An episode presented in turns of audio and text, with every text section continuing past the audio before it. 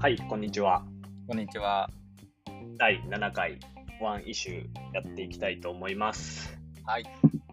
えこの番組はですね、えーロックスの CEO の山田と事業責任者の植木が2人で、えースタートアップに関するテーマを1つ取り上げてですね、雑談しながら新たなこう示唆を得ていくという番組でございます。はい。めちゃめちゃ音入ってる。今回は、良いイシューとは何かというテーマでいきたいなと思いますと。はいで、まあ、ちょっとなんでこのテーマ選んだかっていくとですね、まずなんかやっぱ、イシューってめちゃくちゃ重要なテーマにもかかわらず、結構こう、軽視されがちだなっていうふうに思っていて、で、こう、なんかこう、価値を生み出すとかっていうプロセスにおいて、やっぱ課題解決の連続じゃないですか。で、課題解決がめちゃくちゃ重要じゃないですか。うん。で、課題解決ってやっぱそのイシューを、まあ、選定するっていう行為と、そのイシューを解決する行為に2つに分かれると思うんですよね。うん。なので、まあこれイシューから始めようっていう、もうあの名著にも書いてあるんですけど、やっぱもうイシュー度っていうところの、まあイシュー側ですね、イシュー選定側の変数がめちゃくちゃ重要だと。これを間違っちゃったら、もうどんだけ、まあ、それこそエグゼキューション、まあ、課題解決の質がた、解決の方の質が高かったとしても、まあ全然価値ある仕事はできないみたいなことがこう書かれてるわけですよね。うん。でですね、ただですね、これ、うんもう、後からどっちが良かったのかとかって、振り返るのがやっぱめちゃくちゃ難しいんですよね。確かうん。だから、まあ、結局、あれ、自分が立てたあの時のイシューって正しかったんだっけっていうことが振り返られない、振り返れない。に。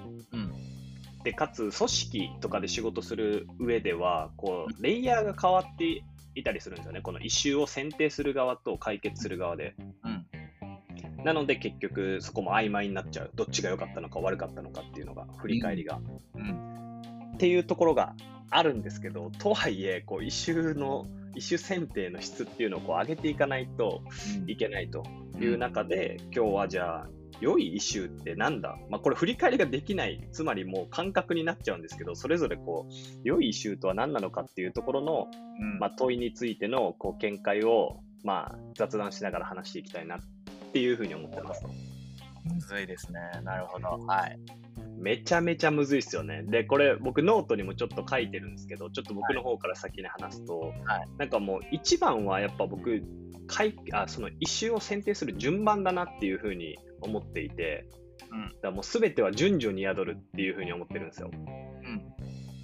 で、それがなぜかでいくと、やっぱ、順番を間違えちゃうと、そもそもその理想状態にたどり着けないっていう事態が結構あると思っていて、つまりうん A っていうイシューと B っていうイシューと C っていうイシューを解かないと理想状態にはいかないなっていうふうに、まあ、自分の中でこう選定するじゃないですか。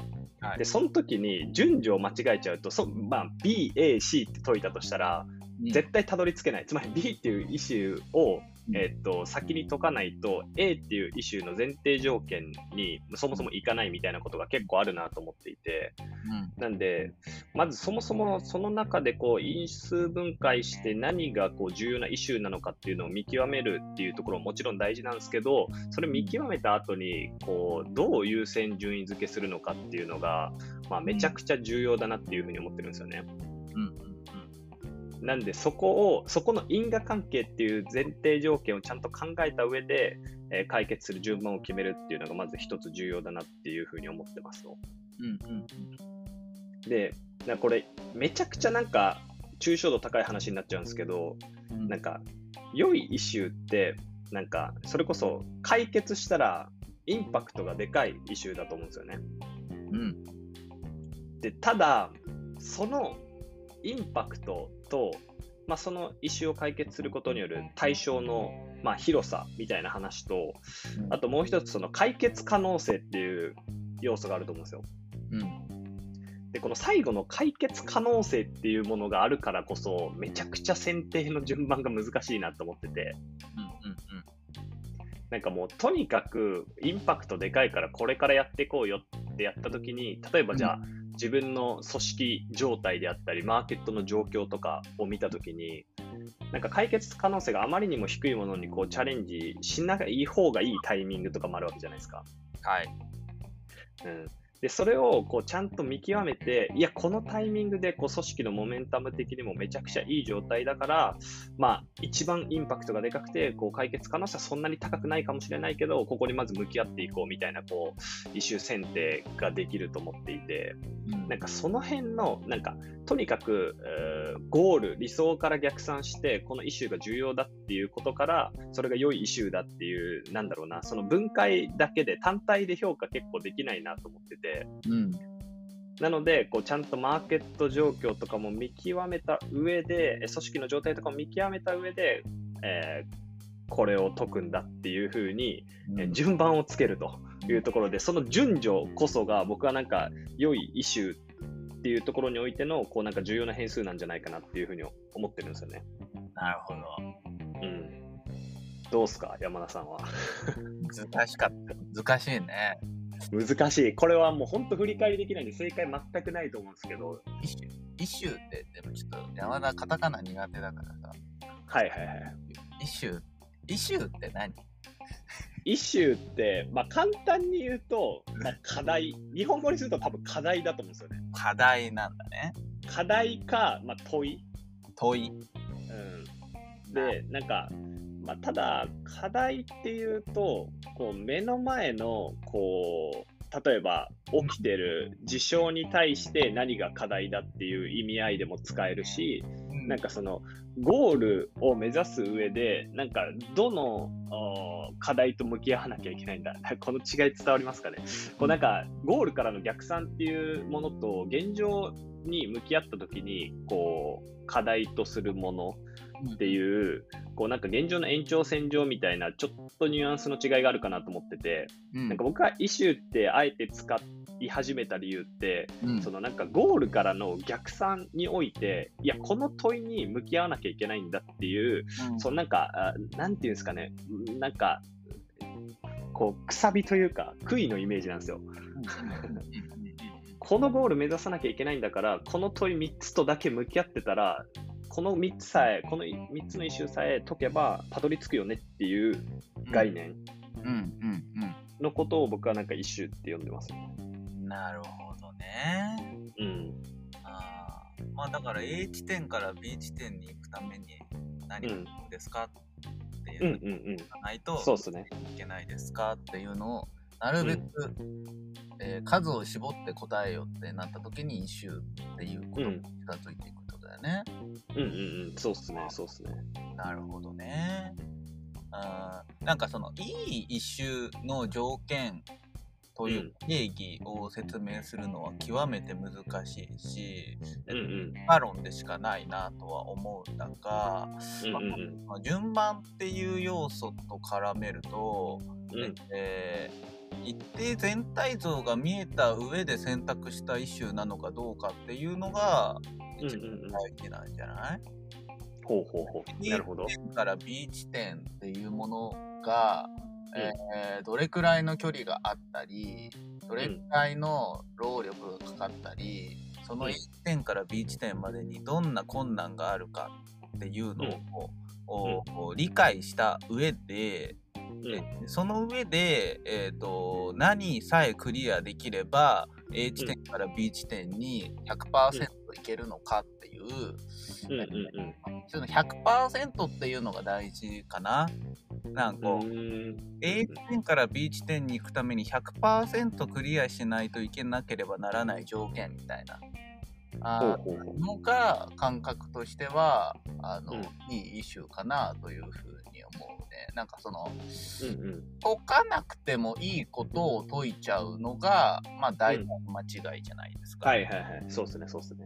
でなのでそれを防ぐためにはと絶対に解かなければいけない問題を解くしかないっていう話だと思ってて、じゃあそれをおどう見極めるのっていうのを、まあどう簡単な言葉で表現してみんなができるようにしていくかだと思うんだよね。はいはいはい。そうっすね、そうっすね。だから、なんだろうな。それって、うーん、なんかこう、例えばなんか受験のテストとかで、なんかその、うん。あの、センター試験のあの、なんかこう、しょうもない発音の、あの、うんうんうん。発音勉強する人とかいるじゃないですか。はいはいはい。一度勉強したことないんだけど、うんうんそれ解けたとしても、合格の100%条件にもならないよみたいなうんうん感じうんうんうんそこの努力しても無意味じゃね？みたいな。うんうんどうなったら100%うんうん。絶対にいけるんだっけ？みたいな。うんうんうんうん。究極的に言うとちょっともしかしたらわかんない。そう仮の話だけど、じゃあ東大の必要なその英語の点数を、えー、と取るためには、うん。世の中の全ての英単語を覚えればいけるかもしれないみたいな。うんうんうんそれは長文であろうが発音であろうが何であろうが単語さえ言っとけば、うん。とりあえず答えは出るからみたいなので文うん法一切勉強せずにうん単語だけ覚えるみたいな。一周かもしんないじゃんもしかしたら。うんうんそうっすねそうっすね。パーセントって何なんだろうっていうのを考えるのは、そのうん実用化していく上でも大事かなっていうふうにはうんうんうん。思うんだよね。そうっすね、そうっすね。その理想状態を満たす、えー条件ってなんだっていう分解をどれだけ精度高くやれるのかみたいな。でもなんか、それだけじゃないんですよね、今の話もそうなんですけど。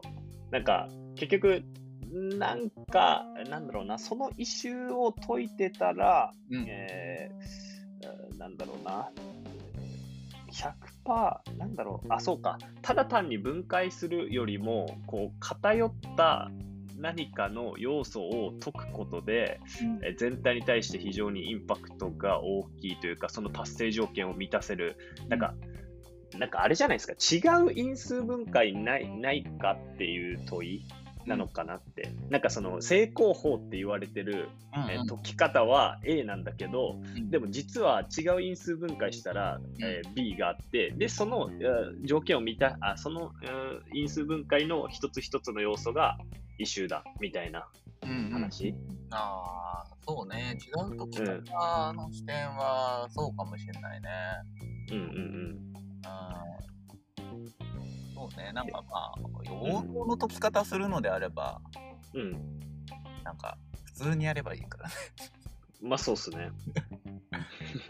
うん。普通にやればいいよ。みんな普通に頑張ればいいんだよね。うん。そう、だから普通の解き方じゃないっていう解き方になるんだろうね。あーうん。だからそれを普通、普通じゃないというか、こう意外性あるものと向き合うことでより早くその理想状態目指せるよね、みたいなうんうんあー問いなんでしょうね。だからそれをなんか見極めずに、えっと今までのやり方とかよくある常識って言われてるもののやり方をそのままやっちゃうっていうのが多分そのもうまさに一周から始めように書いてるこうなんかい犬の道って表現してたんですけど、まあ、全く問い自体を見極めずにとりあえずめちゃめちゃやっちゃうみたいな。で、それと向き合ってても全く、なんだろう、良い異臭じゃないから、あの、成果も全然出ないし、価値も出せないみたいなのが、なんか結構ありがちだなとは思いますね。なるほどね。今、分かったよ、今の聞いてて。お、なるほど。いい週にはいい制約が必要だってことだ。うん、うん、うん。制約条件。制約条件だな、多分。なるほど、なるほど。その、なんだろうな。制約があるから、その制約の中で考えなければいけず、違う解き方になるっていうのと、その制。約がある状態で、それを達成することが価値があるっていう状態が必要で、なうん、うので、ん、うん。えーなんか例えば、うーん、なんか、いや、わかんない。上場準備とかっていうのも、うんなんかこう、例えばじゃあ上場準備を制約なしでやれって言ったら、結構誰でもできると思うんだよね。うん、うん、うん、頑張ればいいから。うん。とにかく言われたことをめちゃめちゃな労力使ってでも頑張るとか、なんかこう、何かミスがないかっていうのを確認するっていうのも、全員が一個ずつ時間使って確認すれば、うん、まあできるわけです。うん、うん、うん。ただ、じゃあそこに何かしらの制約がかかってくる。えー例えば、えーうん。2年でやってくださいっていう時間の制約がかかったり、うん、えー従業員数管理部門5人でやってくださいっていう制約がかかったり、うん、うん、えーその期間中に2つ新しい事業ができますっていう制約の中でやったり、うん、うん、うん。こういう制約が生まれた時に新しい解き方をしなければならなくて、その制約が良質であればあるほど、そしてその制約がある状態で解いたことがすごければすごいほど、いいイシューを考えなければならなくなり、うんうんうん。結果的にいいイシューになるっていうな。なるほど。なるほど。いやー、面白いっすね、これ。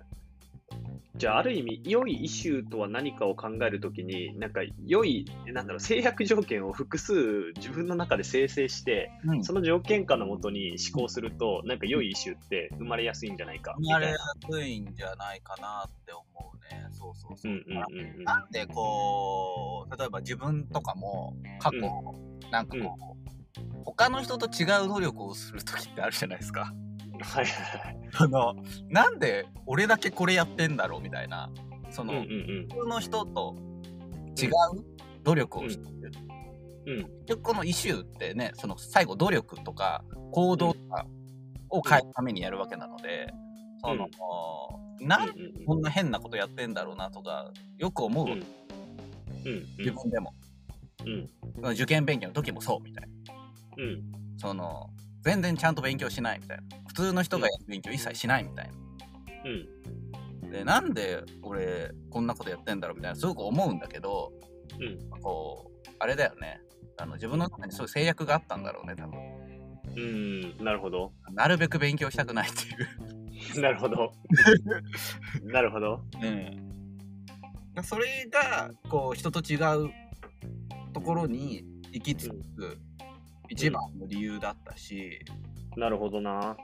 うん、人と違う制約があるから、違うイシューが生まれて、違うアクションが生まれるっていうので言うと、うん。うん、制約っていうのはとても大事ですね。なるほど。いや、これなんか聞いてて、なんかの話と似てるなって思ってて、そうだ、最近なんか読んだなんかノートで、なんか、あの、篠原さん、あの、もともとリラックス、なんかあ、篠塚さん、令和トラベルね。令和トラベルの、うん。はいはいはい。なんかその仕事の成果ってのは、トレードオフをいくつ乗り越えられたかに尽きるみたいな話がなんかあったと思ってて、はい。なんかそれと似てますね。やっぱ成果出すには、もうやっぱ制約条件がある中で、こう普通じゃできないことをできるようにしなければいけない。で、その時に多分良いイシューというか、そのイシューと向き合う必要があって、で、それが良いイシューであれば、その、えー、とトレードオフを乗り越えられて、こうなんか普通じゃ出せない成果みたいなの出せるみたいな。うん。のはありますね。なるほど、制約か。面白い。そうだね。だから、なんかその、うん。個人の能力でいいイシュうん。ーをなんか導き出せるとか、いいイシューを考えられるとか、うん。あれは関係ないんじゃないかな。うんうんうんうん。確かにな。イシューなんてない方がいいじゃん、人生。まあそうっすね。そのままいけた方が楽ですからね。うん。だって、難しいイシューとか優れたイシュー解かなくても、それはお金持ちになったらそっちの方がいいしさ、とかうんうんうんあの、女の子にモテるんだったらそっちでいいしさ、とか。うん。うんうん。そうっすね。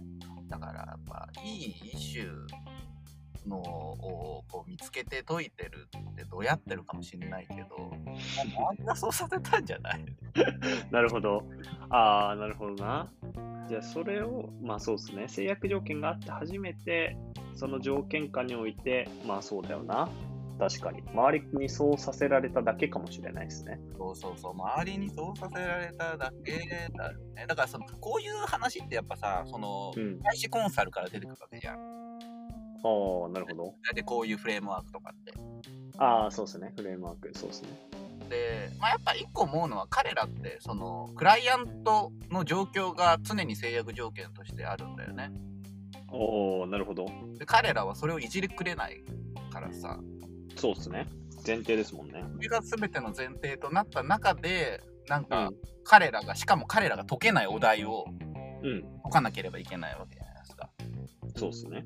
だから外資コンサルの人が優秀なのではなく えーその条件下で仕事をすることによってたまたまこういうことができるようになってったっていうだけじうんゃうんうん。ん。うんうんうんうん。なるほど。まあ、それはあるっすね。うん、そうだよ。だからあんま関係ない。まあでもそうなりたいなって思ってる人はやっぱそういう制約条件がある場所まあ、うんそれはスタートアップかもしれないし、まあ、自分があえて今まで超できなかった困難な目標を立ててやってみることかもしれないし、うんそういうことがある意味それを育てるっていうか逆にそれがないと絶対にそんなものできるようになんねえよって話でもあるってことですよね。うん、そうだね。自分の、そのなんだろうな、こう、自分だけで制約条件を無数に作るっていうのは、非常に難しいよね。うん、そうっすね。うん。そいやれは、間違いないな。なんかこう、やっぱ、あの、すごい、とてつもなく正義感が強い人じゃないとできないんじゃないかな。やっぱうん自分を守りたい。うんうんうん、そうっすね。そういう発想がある人じゃない限りは、やっぱり他人による制約、うん、によってその何か新しいものを生み出していくっていう、うん、うん、思考になるうん。ないな、うん、だ環境が全てですよね。環境が全てだ。うん、って言っちゃうとなんか何も何の学びもなかったみたいな。まあでもでもさっきの問いはでもすごい重要だなと思っててあ問いというかやっぱ制約を自らこう課すなんかこの思考ゲームにおいてはその良いイシューをこう考える、まあ、つまり戦略を立てるっていう時にこの理想状態を実現したいってなった時にえじゃあこれ多分普通だと3年かかるんだけど3ヶ月でやるんだったらどうしたらいいんだっけ？とか普通だったら10人必要なんだけど1人でやるんだったらどう何からやったらいいんだっけみたいな。そういう問いをこう複数持った上で、その思考を自分にぶつけて深めていくと、なんか良いイシューというか、よりこう近道にたどり着くようなこうステップが見えてくるみたいなのは、なんかありそうですね。そうだね。だから、うんあ前植木がそのリトル、うん。リトル中島をなんか心にみたいな。うん。うん。やっぱ自分の中でそれを完結的にややってるってことだよね。その、うんうんそうっすね。彼だったらどういう制約条件をつけてくるんだろうとか、うんうんうん。彼の発想だったらどう考えるんだろうっていうのは、うん。この思考プロセスをトレースしているかのように思えるけど思考プロセスなんて他人のはトレースできないから、うんうん彼らが用いている制約条件っていうものを自分の中にこうくっつけた時に自分ってどう考えるんだろうっていうのをうんうん完結自己完結的に考えるようになってるんだろうね植木の中で。うん。うんうんうん。なるほどな。なんか、それって僕なんかどっちかというと視点みたいなものをこう取り入れてるってイメージだったんですけど確かに取り入れてるのってその人の思考におけるこの制約条件をこう取り入れてるっていう整理の方がなんか分かりやすいなって思いました。そうだねなんか視点とかなんかねよくわかんないじゃん難しい。うんうんうんうん、難しい。曖昧。うんピザとか。うんうん。ああ、そうですね。うんうん。なるほどな。いや、なんかさっきどうだろう、10分前ぐらいに多分山田さんがさらっと言った言葉であら大事だなと思ってるのがあって、なんかその今の話ともう一個やっぱ簡単な言葉でっていう、その最後のなんか仕上げの部分の話うん。なんですけど、やっぱこれめっちゃ重要じゃないですか。なんかどどんだけ良いイシューをあのそれこそ全体像を見見据えた上でこのステップが大事だみたいな見つけ出したとしてもうん。なんかそれ最後どうシンプルにして表現するかみたいなまあまあ本当なんかキフレーズなんていうんだっけキャッチ、キャッチコピーかうん。みたいな話になっちゃうんですけどうん。なんかこれって本当一人でやる上でも大事だし、まあ、チームでやるならなおさら超大事だなと思ってて。うん、たとえシンプル化して何らかの細けい条件とか要素がそがれたとしても絶対シンプル化すべきだなっていうのはなんか最近すごい感じてるんですよね。うん。わかんねえやっぱ。うん。だって苦手だったもんね、植木ね。シンプルうん。のね。いやそうなんですよ。細けいところにこだわってす捨てれなかったんで。うん。うん、でももうもうシンプルにして捨てないともうニュアンスなんか多少そがれてもいいんですよね本当に。うんうんうんうんうんっていうのはなんか僕はここどうだろう最近のすげえ学びっすね。確かに確かに。うん、だからこれは結構いろんな人のアウトプットを見てても感じますね。それこそ手法とかあるじゃないですか、いろんな人の。うんうんうん。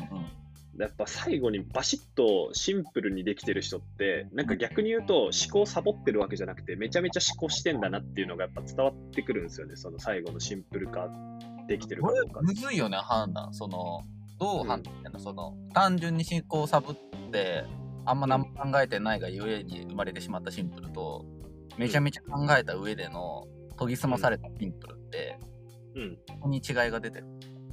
えー多分その最後のアウトプットだけだと判断正直できないと思ってます。で、判断する方法2つあるなと思ってて、まあ、そのてドキュメントでアウトプットされてる場合は、なんか思考プロセスがいい一定ね、こうアウトプットされてるケースがあるので、うん。まあ、そこ見たらあ、ちゃんと振り返りの内容とかで、あそこまで思考した上でのその最後のアウトプットなんだねっていうのが分かる、まあ、ケースうん、と、まあ逆にそうじゃないケースで、まあ、よくこれは多分経営者の人とかやると思うんですけど、問い、まあ、その最後のアウトプットに対してめちゃめちゃもうクソ具体の細かい問いとかをパッて投げてうん、その返ってくるかどうかとかで導いてる気がする。なるほどね。うん。どっちかじゃないですか。ねあのー考えられてるから、その問いにも答えられると。うんうんうん。で、なんかそれ考えてんだったら超具体まで考えてんだなっていう前提のまま進むみたいなのは、なんかあれ、あえてその問いにはあんま意味ないけど、そういう意味で確認してるみたいなのは、なんか結構ある、ある気がする。ど。なるほどね。うん。確かに。じかな。良いイシューとは何か。いや、そうなんですよね。まあ、まあ結構いろいろ話しましたけど、確かに良い制約条件を自分でつけることで生み、どうやって生み出すかみたいな観点でいくと生み出せそうだなっていうのは、なんか一つ確かに学びでしたね。そうですね。はうん。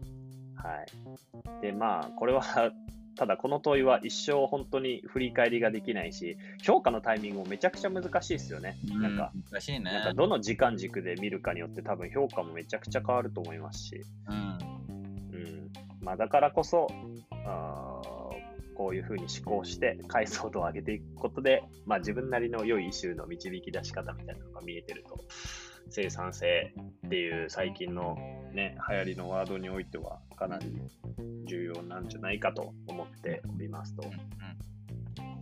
はい、ということで今回は良いイシューとは何かというテーマについてお話ししました。はい。面白いと思った方はぜひ、ハッシュタグワンイシューでツイートしていただけると嬉しいです。それでは、また次回、来週ですね。はい。ありがとうございました。ありがとうございました。